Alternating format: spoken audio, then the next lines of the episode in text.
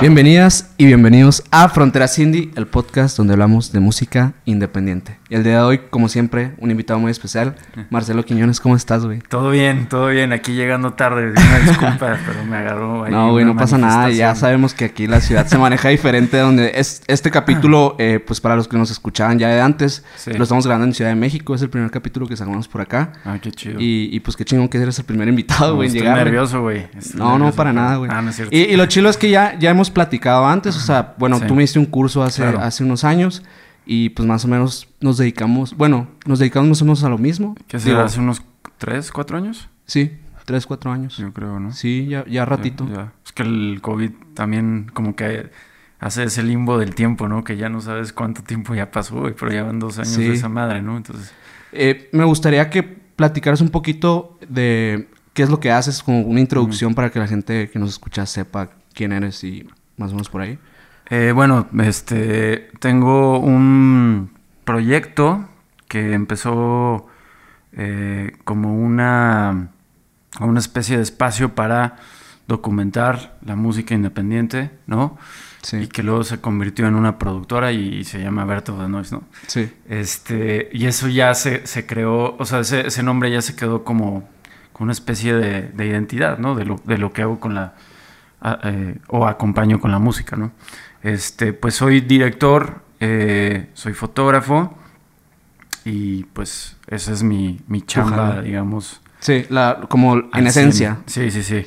Yo, bueno, yo recuerdo que cuando estábamos allá en, en, el curso, pues hablaste un poco como de tu historia, pero sí me gustaría como retomar sí, claro. esa, esa, parte de tus raíces, de cómo iniciaste en, en uh -huh. este, principalmente cómo, cómo te fuiste interesando por el ámbito audiovisual. Sí, claro. Slash musical, Sí, porque sí. es como muy específico tu rubro y eso está, está chingón. Bueno, yo, yo, gracias, güey. Yo creo que este, una, uno de los factores principales fue el haber crecido eh, con una familia que escuchaba o tenía un, un, gusto amplio por la música, ¿no? Entonces, desde, desde niño estuve como muy apegado a las influencias tanto de mis padres como de mis, eh, de mis tíos, ¿no? Sí. Eh, que conviví mucho con, con, mis tíos, con gente que en esa edad escuchaba, estaban en los noventas, finales de los ochentas, y, y, toda esa música, cuando, cuando me quedaba con ellos a convivir, pues empezó a, a, a arraigar en mí, ¿no? Y, Sí.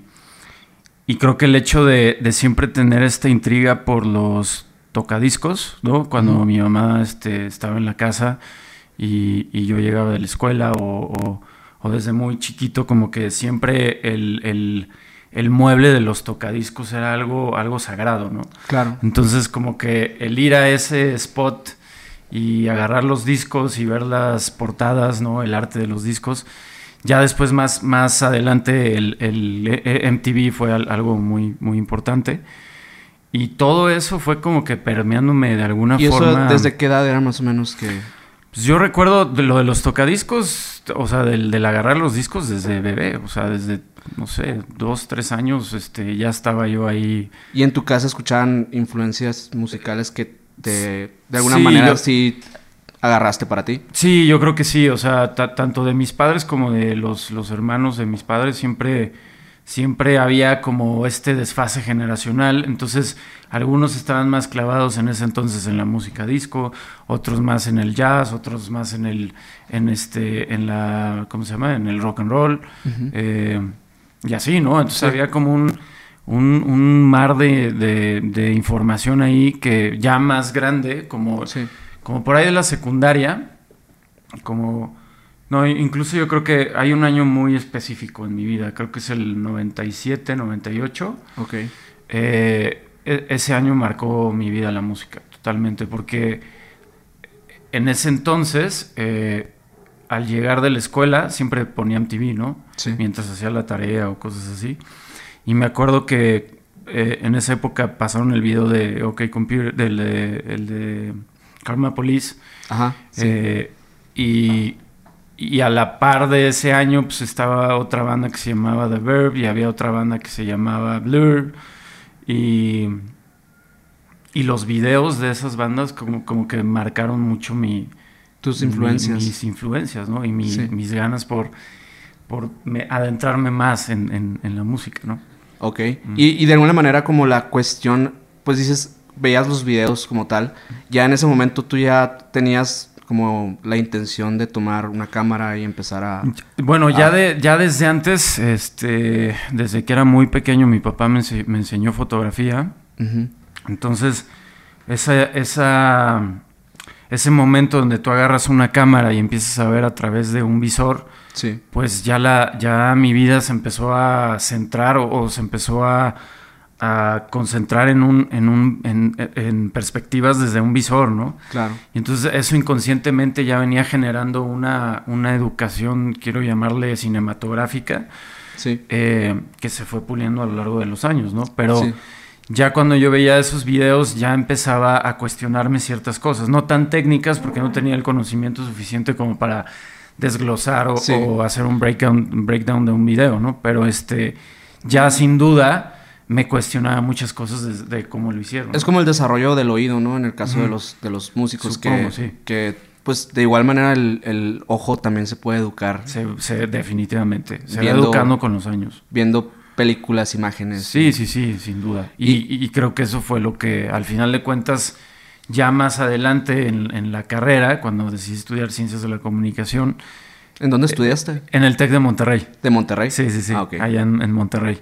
No se abrió. Yo, yo me iba a venir a vivir a la Ciudad de México eh, a estudiar en el Santa Fe, pero era recién que lo abrían. Entonces. ¿Tú eres de allá, de Monterrey? Yo soy de aquí, pero mm, gran parte de mi vida la viví en Monterrey. Ajá, sí. Entonces al final, pues no se abrió la carrera acá y me quedé en Monterrey. De hecho, yo pensé que eras de allá porque allá te conocí en el curso. Dije, ah, pues sí, sí, sí. muy seguramente se mueve por aquí. Allá, allá crecí, pero ya, ya cuando me conociste yo ya, ya estaba, Ya vivías aquí. Ya vivía acá, sí. Ah, ok. Y bueno, ¿por qué fue que decidiste Ciencias de la Comunicación como tal o, o en otra pues, carrera? todo es una, una situación, creo que de... de confusión y de, y de haber tenido como poco tiempo para decidir en ese momento qué quería hacer en mi vida, ¿no? Sí. Eh, entonces, al, abrir el programa de, esos folletitos que te dan de qué quieres estudiar, pues esto es lo que te ofrecemos, eh, había muchas, eh, había literaturas, había política, ciencias humanas al final, ¿no? Y eso era lo que me me, atraía. Entonces era, como un combo de muchas cosas que en ese entonces me llamaban la atención, no nada más el cine, sino había eh, la literatura que, o la sociología. Eh, y por un momento, estando en la carrera, sí sentí el, que tal vez no, no estaba estudiando lo que realmente yo quería y, estaba, estuve a punto de, de, decidirme ir por sociología, ¿no?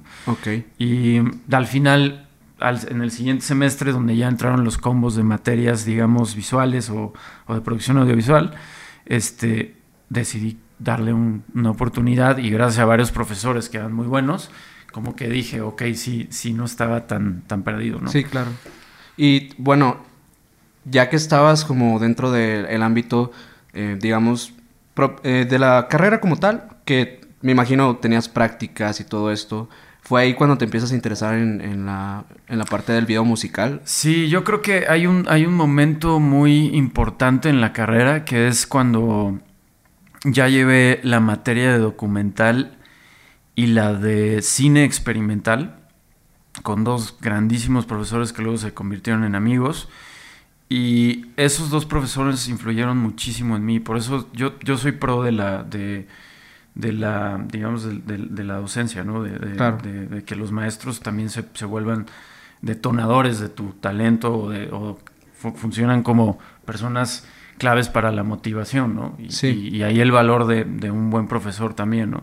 Entonces yo agradezco mucho a esos dos profesores porque llevando esas clases, a pesar de que siempre desde niño me gustó el cine y la fotografía, no lo veía como un plan de, vida, ¿entiendes? Claro. Entonces, eh, estos, estas influencias de estos dos profesores me abrieron mucho el camino y creo que fueron fundamentales como para aterrizar otras perspectivas que yo no veía del cine, eh, eh, otros lenguajes que no veía en ese entonces del, del, cine, ¿no? Y ya de ahí vino una clase, que creo que ahí fue donde inició todo, que fue una, la materia de producción de tele. Ok. Pero teníamos que hacer como un video musical eh, de, de proyecto final. Ok. Y Era como por así decir como la materia de cine, pero... Era la materia de cine, pero la de tele. O sea, era, era, era sí, no, pues cada una diferentes, ¿no? La de cine tenías que hacer un cortometraje y en la de, en la de producción de, de televisión tenías que hacer un video musical. Qué, qué- qué curioso que un video musical en la de tele. Claro. ¿no? Y, y eso era el examen final del, del profe. O, si no mal recuerdo, también tenías que hacer un piloto de un programa de televisión. Ok. Para nosotros... Era como opcional. Era como esas dos opciones. Y nosotros escogimos hacer el video musical. Y, y ya arrancado el, el- el semestre, no encontrábamos artistas o no, no teníamos como eh, la cercanía, ¿no? De, de- de invitar a alguien que, que- que pudiéramos como hacerle un video, ¿no? Sí. Y por salió ahí por entre contactos de compañeros la oportunidad de, de- de hacerle un video al Gran Silencio. Y claro, tú como, como regio, como yo que crecí allá y justo llegué como en plena época de la avanzada regia a Monterrey, pues el, el- el tema o el, el nombre El Gran Silencio pues pesaba, ¿no? Para los que Claro. vivimos ahí y crecimos con, esa, con ese movimiento, ¿no? Entonces, claro que era un reto muy, muy grande para estudiantes, ¿no? Sí. Que, que no teníamos Ni idea de lo que estábamos haciendo o, o los suficientes conocimientos en ese entonces para, para sacar adelante un video, ¿verdad? Sí. Y, y ya entonces empezó así, empezamos a platicar con el Gran Silencio, les explicamos que claro, era un proyecto de, de tele- de- de- para, para la escuela, entonces este, no podíamos cobrarlo también, pero pues claro que, que al final de cuentas fue un video con, con muchísimo esfuerzo, ¿no? Claro. Eh, eh, En, en el caso, por ejemplo, de, de- Bueno, siendo ustedes unos amateurs Ajá. en ese tiempo, eh, ¿cómo te acercas al artista y le propones una idea creativa? Pues sí, claro, ¿no? En, ese entonces, pues también teníamos que definir roles. Sí. Roles, quién va a hacer qué en el video, ¿no? Y entonces me acuerdo que estábamos reunidos afuera del salón en, en estas. En este, en este punto de encuentro donde nos juntábamos entre cada clase a platicar todos. Y este, y decíamos, bueno, pues quién lo va a dirigir, o sea, quién va, quién va, quién alza la mano para, para darle un camino a este video, ¿no? Claro. Y yo la verdad es que no estaba seguro de, de tomar la, La decisión. la rienda de dirigir. Ajá. Y nadie decía nada, entonces fue como que, bueno, pues ya me lo aviento yo, ¿no? Sí. Y este y yo empecé a ir a las juntas con el gran y se nos pues claro, le ofrecimos algo sencillo, no no, no podíamos tampoco rebasar o ambicionar de más, ¿no? Sí. Eh, pero sí poníamos proponer algo compacto y algo que estuviera, digamos, bastante controlado y a nivel arte y foto, que, que no fuera tanta producción, ¿no? Entonces, en, ese, en esa época, un, un amigo mío, este, que también fue parte del video, nos prestó su set. Él tenía, sus, sus padres tenían un, un, este, un set de, de filmación y ahí lo hicimos, ¿no? Y Tuvieron suerte en ese... En ese... Tuvimos suerte porque si no, digo, también teníamos la opción de grabarlo en el TEC. O sea, Claro. el TEC te abría Ah, la- sí, tienen, tienen instalaciones el, con... el estudio, pero era un estudio de tele, se veía muy, muy tele, entonces como que siento que la estética tenía que verse más, más rough, más, más agresiva, más, más este eh, de otra forma que no, que no fuera como algo muy institucional, ¿no? Ajá, sí. Y entonces en este set, este, eh, pues hicimos ese video y, y fue la primera experiencia que tuve dirigiendo un video como tal y me encantó y fue como poner a prueba todo ese conocimiento del que ya hablamos o las referencias o influencias Que ya tenías. del pasado Claro. que de alguna forma ahí estaban, ¿no? Sí. Y el ojo fotográfico y el empezar a, a cuestionarte cosas. O, o- o sea, es- es- obviamente es un video que tiene muchísimos errores y muchísima falta de, de- de, digamos, de tecnicismo, ¿no? Pero fue un video eh, que, da, de, que dio pie a, a que yo terminando la, la carrera pues, siguiera este, Trabajando. trabajando en esto, ¿no? Ok.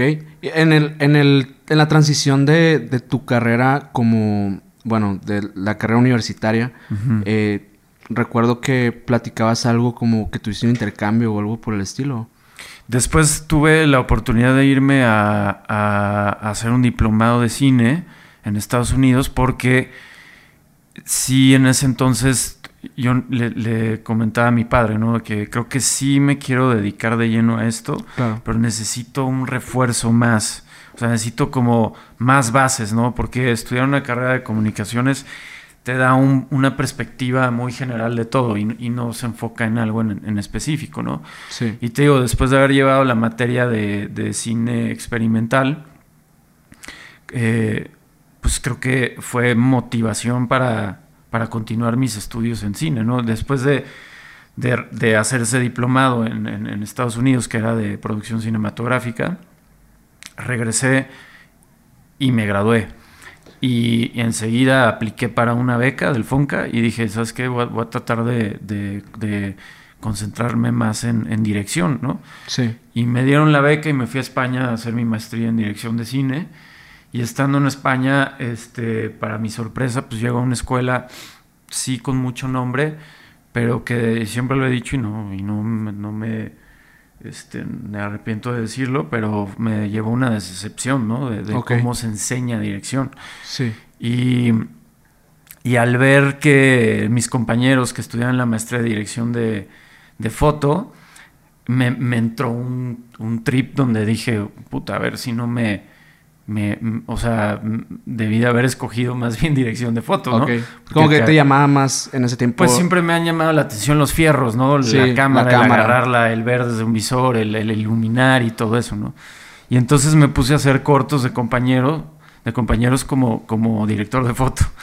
y este, y bueno, a la par, la verdad es que eh, en esa decepción que me llevo de, de, la, de, la, de la carrera, no tanto por por, el plan de estudios, sino por los profesores, eh, pues al final por ahí se empezó a enderezar el camino porque nos llevaron profes de, de más bien directores este, como de cátedra, ¿no? Y, tuvimos la oportunidad de, de, platicar con varios directores españoles y, eso me motivó muchísimo porque claro, iban, iban no como, como profesores, sino realmente como, como, como directores y, y desde un punto de vista más cercano a la realidad de lo que era dirigir, ¿no? Claro, como, como por ejemplo en los talleres, que o sea, es más como dirigido a, un ámbito más profesional, menos académico, pues. Sí, totalmente. Y creo que el estudiar artes o el estudiar eh, disciplinas que están muy, muy cercanas a algo donde es hay mucha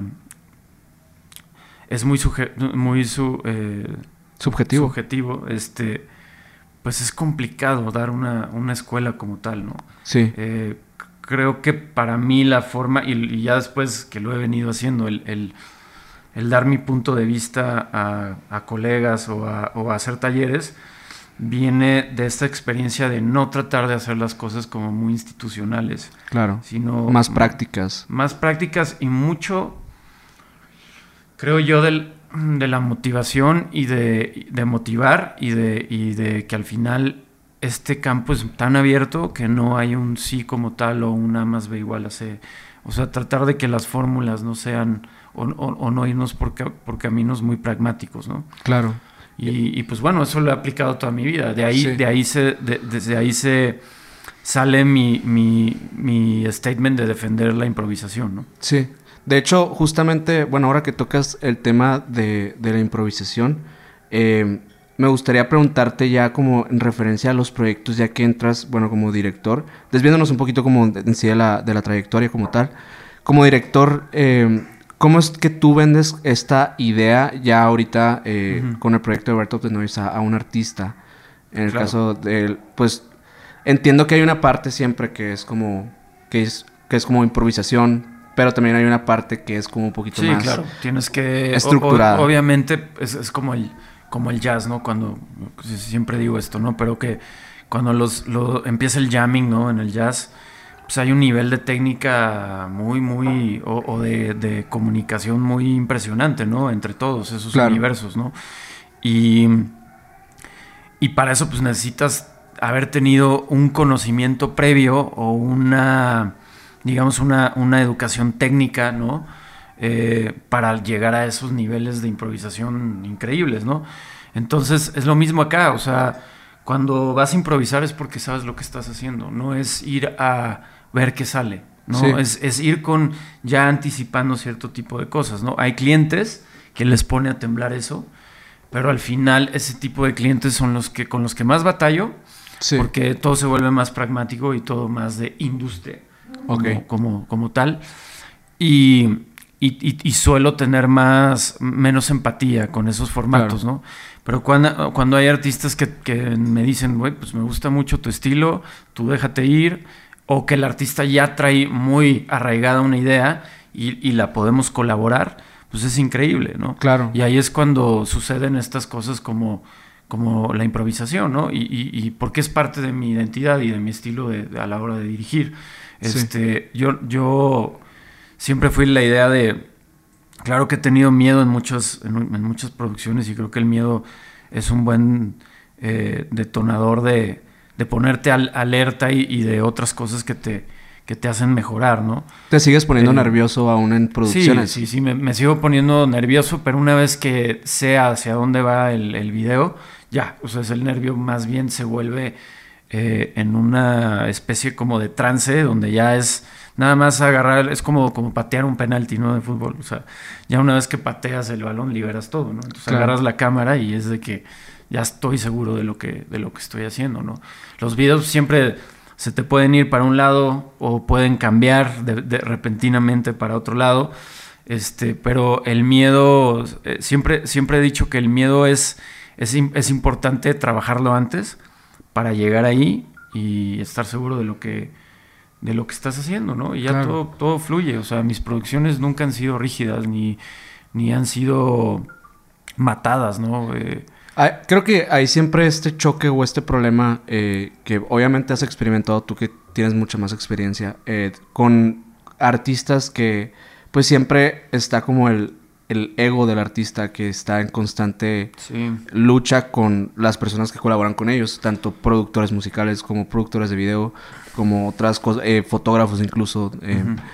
¿cómo, ¿cómo, lidias tú con ese tipo de cosas al momento de O bueno, más bien, ¿cómo trabajas eh, esa parte con los artistas. Esos universos de ego, ¿no? Sí. O sea, los artistas, pues somos bien complicados. O sea, sí siento que tenemos un trip muy.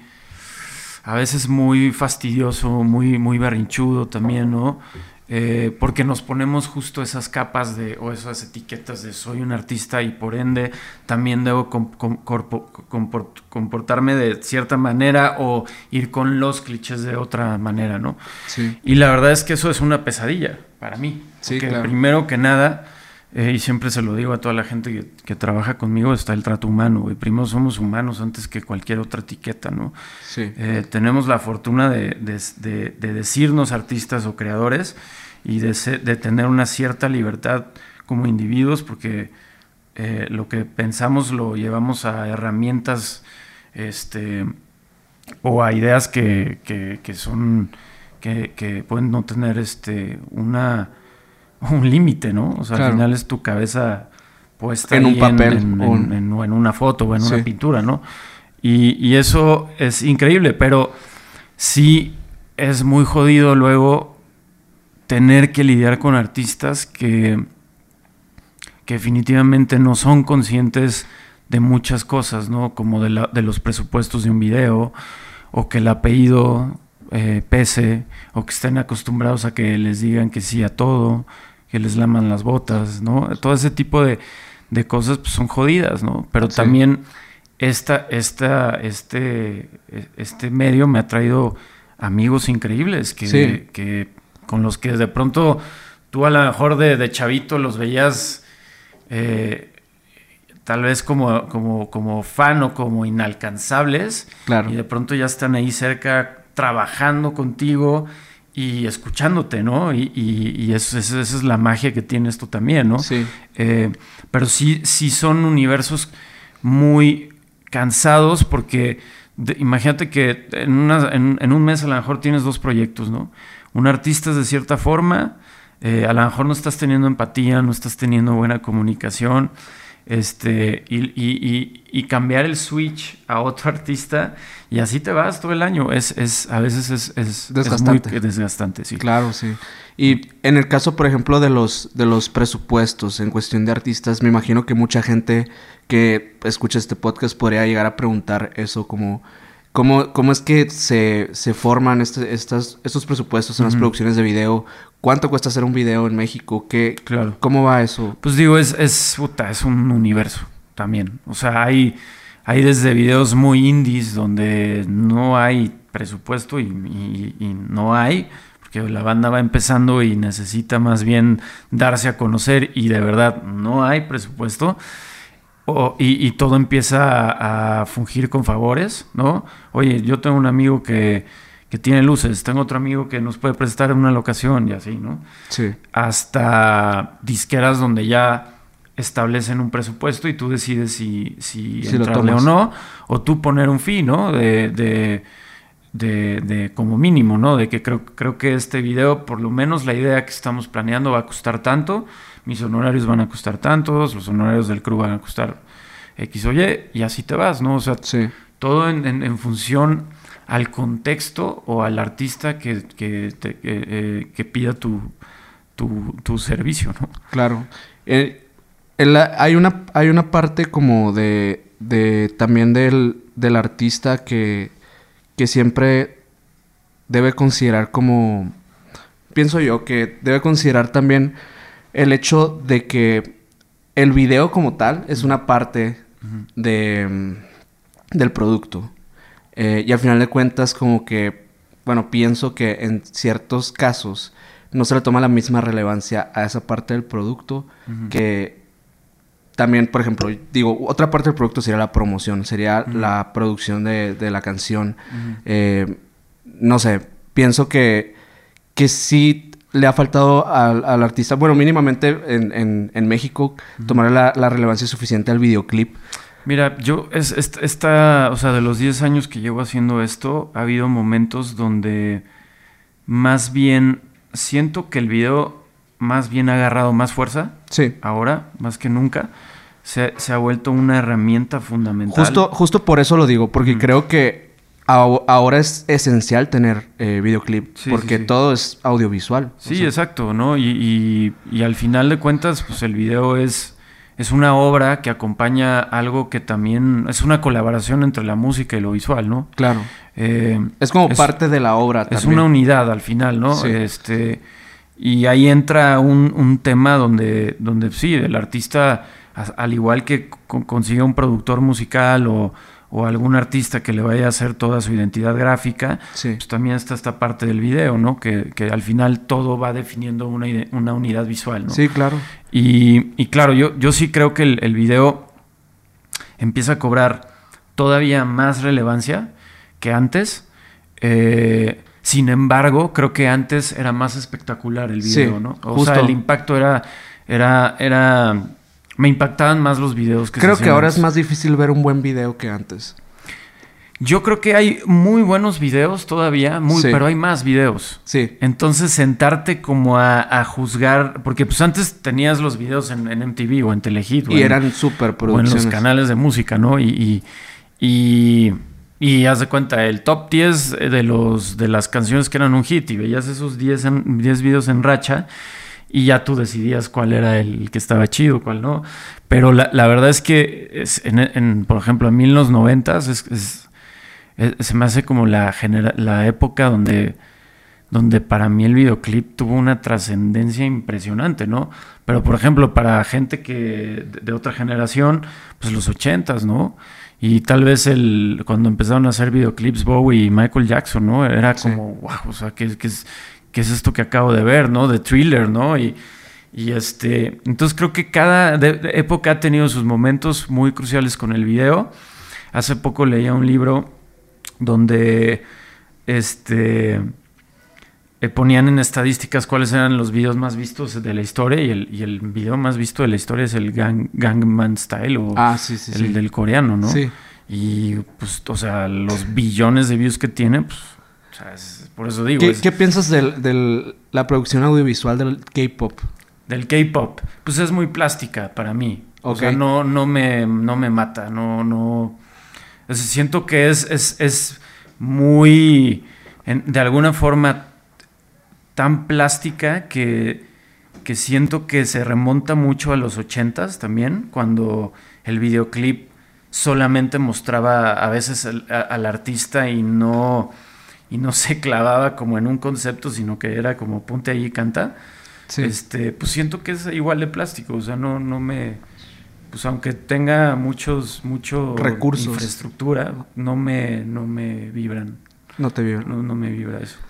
Hay, Igual con el reggaetón, ¿eh? Y muchos géneros. Hay, hay, bastante. De hecho, justo te iba a decir. Eh, yo me he dado cuenta que todos tus proyectos, o la mayoría de tus proyectos, van mucho por un lado como más alternativo. Te fuiste como por una línea muy específica, muy, muy como de nicho, si se podría decir así. Eh, ¿Por qué te decidiste ir por allá? Eh, ¿Es cuestión de gustos o se fue dando? Mm, yo creo que es mucho de todo, porque simple y sencillamente creo que... Eh, a ver, yo cuando estaba en primaria ya escuchaba Radiohead y nadie me entendía, ¿no? O sea, iba, iba como un poquito adelante en, temas generacionales por las influencias con las que, o la gente con la que yo me juntaba en ese entonces, ¿no? Entonces ya de ahí mi educación, por, por, así decirlo, visual, eh, ya empezaba a agarrar una especie de, de, cuestionamiento, ¿no? Estético. Y creo que eh, no es que yo haya decidido irme por un lado alternativo, pero quiero, quiero pensar que me fui por un, un lado honesto, a pesar de que con toda certeza también he prostituido mi trabajo, ¿no? A veces he sido muy mercenario también, a veces he tenido que, decir que sí a algo que de, verdad no, no, me representa en lo más mínimo. ¿Qué consideras poco ético en tu trabajo? En mi ético, lo, bueno, una de las cosas que, que, que que siempre he dicho en, en Birth of the Noise es que nuestra, nuestras producciones tienen que ser proletariadas en el sentido de que no debe de haber eh, un tema de discriminación. Todos estamos ahí por, por porque estamos haciendo eh, la labor de sacar adelante un video, ¿no? Eso de entrada, si ya se pierde eso, para mí no tiene caso que no tiene caso ni sentido hacer eso, ¿me entiendes?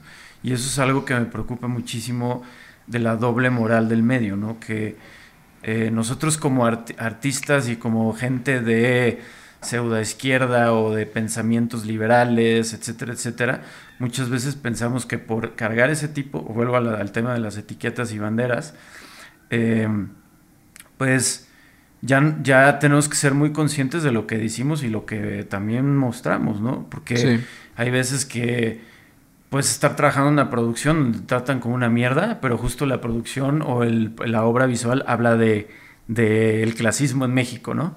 Claro. Y ya tu crew, este, todo discriminado, todo, este, eh, con tratos déspotas, pues es como esas... es este, contradictorio. Congruencias que, que, que, a cada rato me, me pongo a cuestionar, ¿no? ¿Y qué tan común es eso en la ah, industria de la música? común, súper común. Yo, yo decidí dejar de trabajar en el por un muy, mucho tiempo en el cine porque mi primera experiencia en una película fue terrible y dije, oh, oh creo que no quiero hacer esto.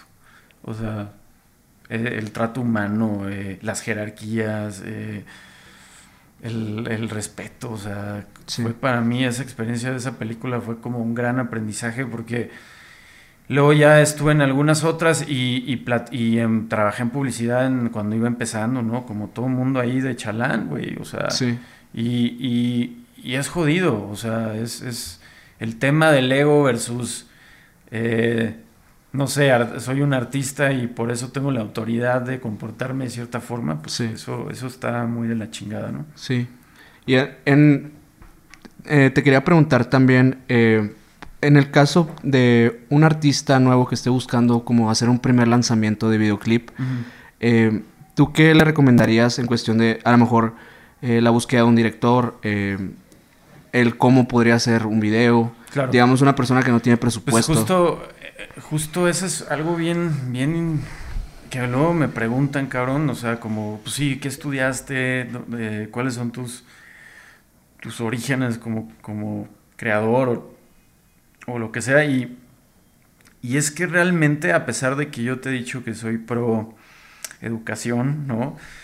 Porque sin ella no hubiera yo tenido bases técnicas o conocimiento preciso para saber atacar ciertas eh, situaciones, etcétera. Al final de cuentas, eh, hacer videoclip creo que no tiene escuela. O sea, o eso creo yo. Eh, desde mi punto de vista, es algo tan único que justo el pragmatismo es lo que me gusta de, hacer esto, ¿no? Digo, el, no pragmatismo, el que no es pragmatismo, ¿no? Es pragmático. Este, porque al final de cuentas, en el videoclip hay, hay como en cualquier otra vertiente de lo que, de, tanto el cine o la televisión, pues hay, hay, cierto tipo de, escuela o de parámetros o reglas básicas para, para llevar a, a, cabo la ejecución del, del, del proyecto audiovisual, ¿no? Pero en el videoclip siento que hay, hay una... O en, en, mi, en mi, digamos, en mi, en mi identidad, siempre he defendido que el videoclip es un, es un tema muy sensorial para mí. Claro. Entonces, eh, ¿cómo, ¿cómo empezar a hacer esto? Pues simplemente la primera cosa que dije yo es nunca me voy a frenar por el formato. O sea, las herramientas que tenga en ese momento son las que voy a usar para empezar a hacer videos. Y así empecé, ¿no? Empecé que sí con esta cámara, que luego con la otra. Que de hecho he visto que trabajas con análogo, ¿no? Eh, trabajo mucho el multiformato porque es, es, es parte de mi escuela. Sí. No, el, de, el de. Yo no tengo que estar justificando el uso de formato tan rígidamente. Más bien, justifico la idea.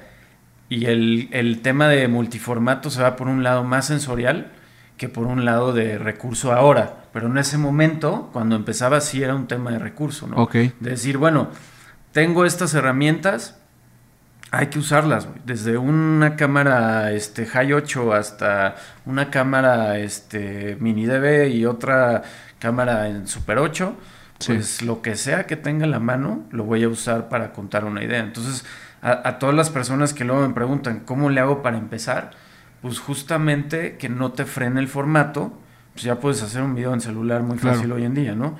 Y conseguir amigos que estén en el medio o que estén empezando una banda o, o, o, sí, amigos artistas, este, que, que, puedas tener la confianza como para tú llegar y proponer y ahí empiezan los lazos, ¿no? De colaboración. Eh, ahí empiezan los procesos creativos también, ¿no?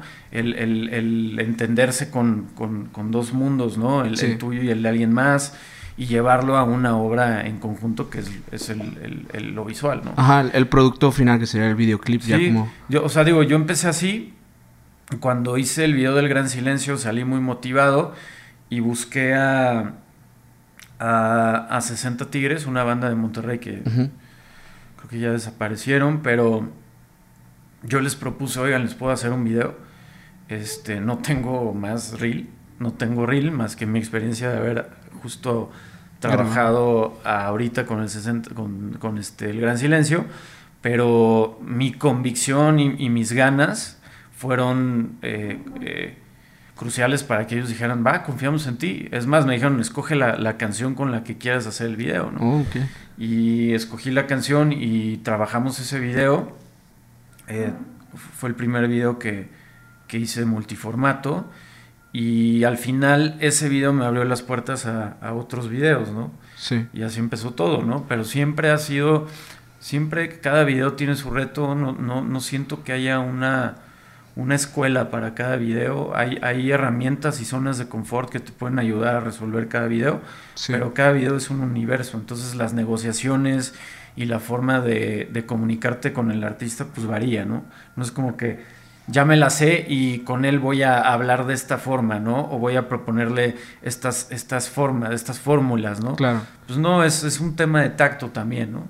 ¿Hay algún recurso o algo a lo que recurras para eh, inspirarte creativamente al, realizar un videoclip?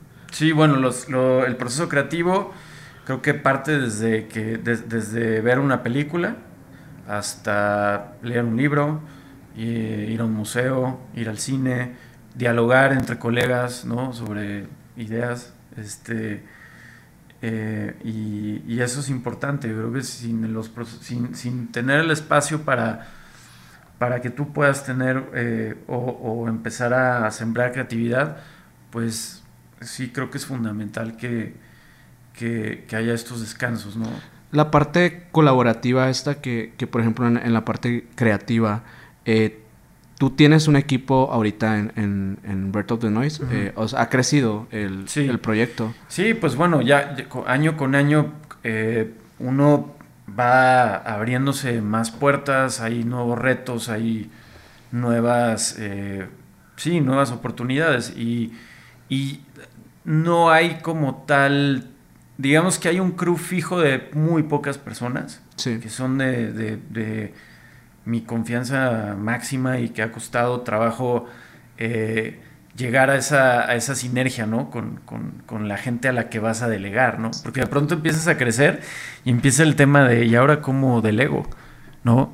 Porque estás acostumbrado a trabajar solo. Eh, solo. Solo y, y, sigo trabajando muchas cosas yo solo, pero subcontrato, ¿no? Porque todavía no soy como una productora como tal este, donde haya ya, este, digamos, una, un, una no sé, una, un esquema de, de, de, ajá, o sea, de, área. Tú, tú vas a ser el, la, el, que se va a encargar del tema administrativo, tú vas a, a, ser secretaria, secretario, lo que sea, ¿no?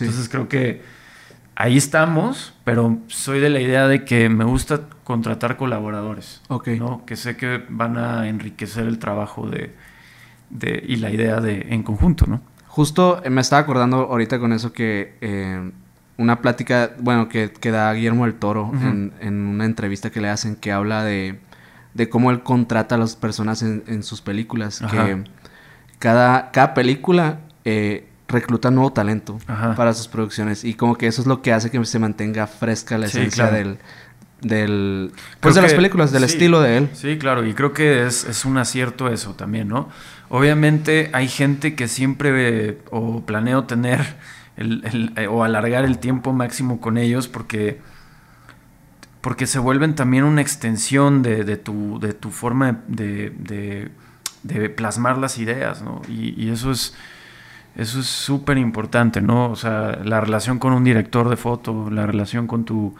con tu productora, ¿no? Este, Son lazos muy fuertes, ¿no? De confianza muy, muy, muy fuerte que se vuelven demasiado personales también, ¿no? Sí, claro. Y, y creo que eso es, es, parte fundamental también de que, de que tú puedas crear una sinergia de, de, trabajo para que, por, vamos a ponerlo así, que tu ojo alguien más ya lo pueda agarrar y decir, esto es lo que, lo que trata de decir Chelo, ¿no?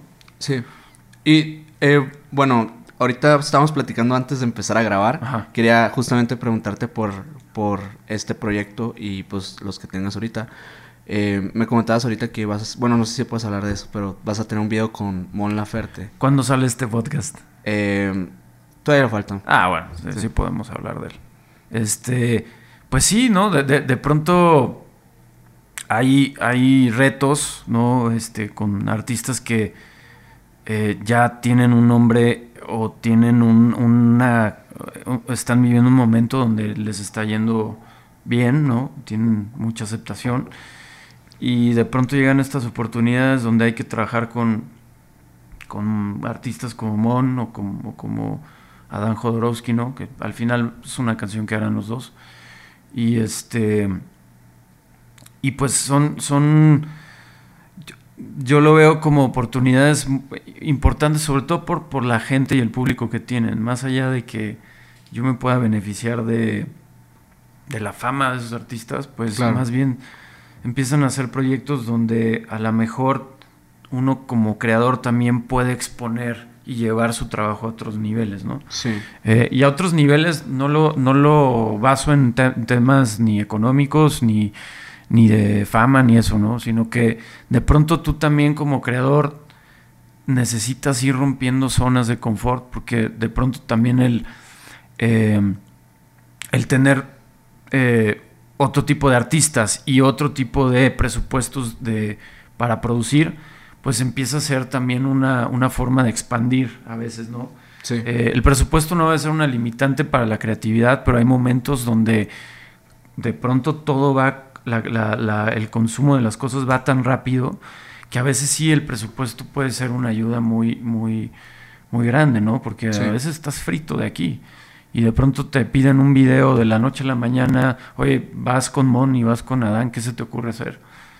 Y es Ok. como, órale. Bueno, en este caso, en ese video voy a ser director de foto, no voy a ser La dirección este, como la dirección, porque eso lo, lo va a dirigir Adán. Ujú. Pero ahí estaré eh, poniendo- Colaborando con- colaborando con él si, si requiere que mientras él actúa, Sí. eh, yo lo pueda eh, dirigir en algunas cosas. Vamos Claro. a ver, no sé qué va a pasar. Pero, pues bueno, está ese proyecto. Viene también, vienen proyectos con Camilo VII. Estoy ahorita por desarrollarles el arte del, del disco.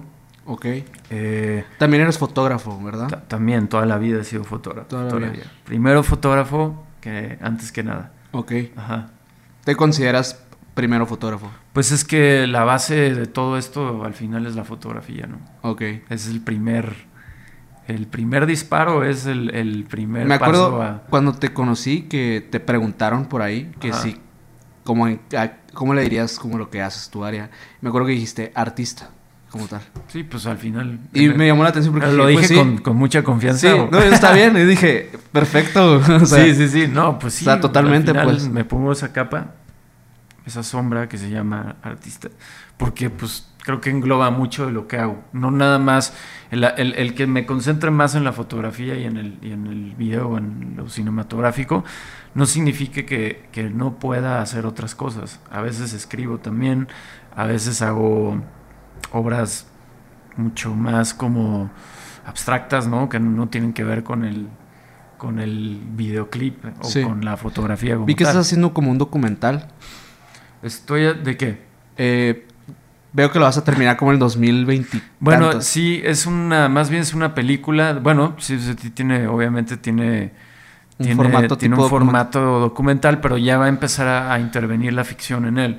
Ok. Hace un par de años empecé con esta idea de hacer una película que dure cinco años en un formato que, que admiro mucho, que es el Super 8, porque es un formato que siempre he dicho que su peculiaridad de que no es eh, preciso, tiene muchas, mucho rango de error ese formato, eh, pues cuando ya ves los resultados, es un formato que va mucho con mi con mis sentimientos, siempre lo, lo- Claro. lo he visto así, ¿no?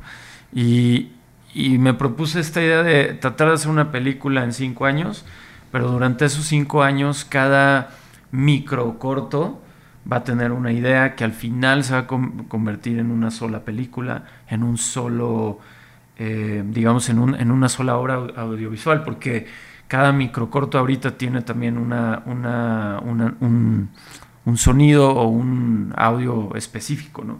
De hecho, te iba a preguntar, ¿tienen relac- ¿tiene relación ese proyecto con algo musical también o, o simplemente es No. algo a nivel personal? No, es, es a nivel personal. O sea, hay, hay momentos donde, y siento que estoy llegando al punto en mi carrera donde quisiera expandir, expandirme a otros lados, ¿no? Y esos lados son más introspectivos, eh, son más de autoría, eh, y es, estoy empezando a hacer más proyectos de autor que como nunca, ¿no? Porque son Claro. los que me liberan, porque no te creas, o sea, hacer videos de música ya durante varios años ya, ya cansa también, ¿no? Sí. Este, ya, ya empieza a haber un, un patrón ahí de, de loop, Sí. de repetir, de... de- Es el hecho de ejecutar como la idea que necesita otra persona y no tanto lo que... Lo que... Pues sí, hay varias cosas, ¿no? Hay varias cosas como el negociar tanto, el, el trabajar con artistas, cansa también. Sí, claro. Este, Al final de cuentas son clientes. son clientes también, ¿no? Este,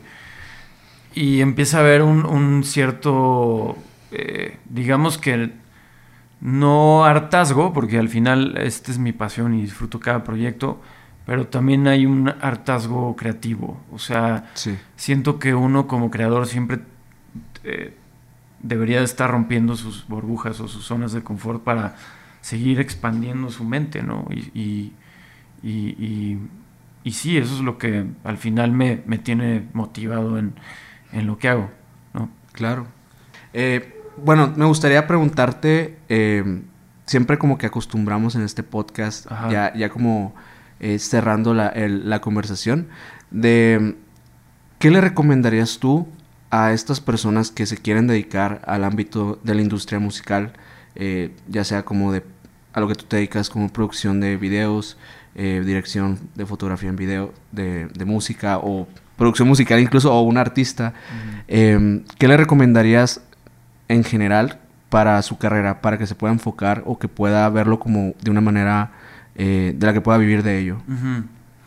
Pues más allá, o sea, el primer limitante que les quisiera quitar es el factor dinero. O sea, porque ese es una barrera muy jodida. Si, si uno, y me han preguntado varias veces, eh, cuestiones relacionadas al dinero, ¿no? Y, el dinero, y el dinero que siempre está ahí como un, cáncer, ¿no? Sí. Si, si eso empieza a ser nuestra prioridad, o empezamos a ver que de ahí se va a basar mucho mi obra, pues para mí ahí ya estamos mal.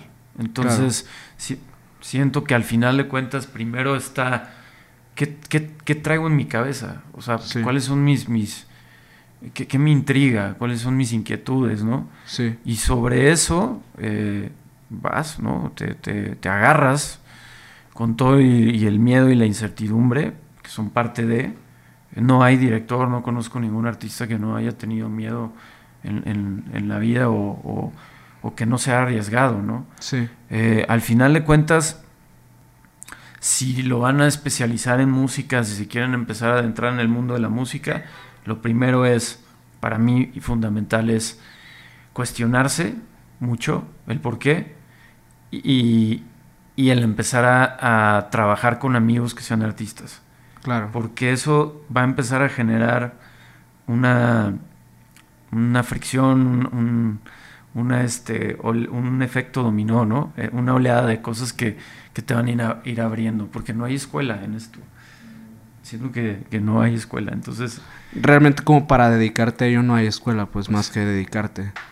Escuela tal vez sería, ya hice un curso de foto, ya estudié la carrera de cine, ya no sé qué, pero a la hora de, de abrirte tú las puertas no hay escuela. Es, es, tiene que ver mucho con mucha personalidad tuya, ¿no? a nivel técnico, ¿tú consideras que que hay algo donde pudiera, o sea, una persona que quiera hacer video en, en, video musical, que, podría, ¿dónde podría aprender o dónde se podría informar más? Como que no teniendo a la mano. Claro, bueno, pues ahorita tienes la fortuna de que hay muchísimos este, videos que te explican cómo, hasta cómo abrir una caja, ¿no? Entonces, creo que puede ser eh, los primeros detonantes como para decir, ok, ya tengo una cámara, ¿cómo empiezo a hacer esto? Bueno, hay muchos talleres, muchos videos, mucho, mucho de dónde, ¿no? Eso, eso, eso creo que es, eh, está muy alcanzable, ¿no? Ya el, decidir qué tan profesional y qué tan técnico o qué tan caro o qué tan barato, pues eso, el, primer detonante es hacerlo, sea como sea, ¿no? Pero sí creo que la técnica es fundamental. O sea, una vez que tú dominas la cámara, y dominarla me refiero a tener los conocimientos básicos, yo hay funciones de mi cámara que me valen madre o de plano, güey. no sé ni para qué, sé para qué son. Pero la, la, la, herramienta ahí está y, la, y la, digamos, la, las opciones o las funciones este, básicas van a estar siempre. Sí. Con que domines eso y entiendas por, el porqué de las cosas o por qué funciona así el mecanismo, van a hacer que amplíen tu forma de pensar sobre cómo contar o cómo encuadrar, cómo enfocar, por qué se hizo, por qué eh, X o Y, ¿no? ¿Tú consideras que, por ejemplo, ese sería uno de los mayores retos de, de, estar como en el, en el ámbito audiovisual, en, música? ¿En la técnica? Pues es, un, algo fundamental, algo básico más bien, porque siento que, pues, no sé, por ejemplo, puedes ser director y, y jamás haber agarrado una cámara. Ok. ¿no? O sea, digo, siento que es debería ser de a huevo para, entender cómo Sí, yo también estoy de acuerdo. Pero digo, hay directores que no son tan, tan técnicos con la cámara, ¿no? Y, dirigen y solo... Y, tienen ese, ese don de... al, final de comunicar. De poder visualizarlo y, comunicarlo al equipo. Y no necesitan una técnica avanzada en X o Y, ¿no? Más bien creo que su técnica está en, saber expresar o, explicar sus ideas, ¿no? Sí, claro. Y pues nada, Marcelo, pues muchas gracias por haber llegado. A ustedes. Eh, qué buen pedo que pudiste venir a pesar de, a pesar de la manifestación. Sí, desmadre afuera, güey. Eh, pues muchas gracias, a todos los que nos escucharon. Eh, esperemos que lo hayan disfrutado. Y pues nos vemos a la próxima.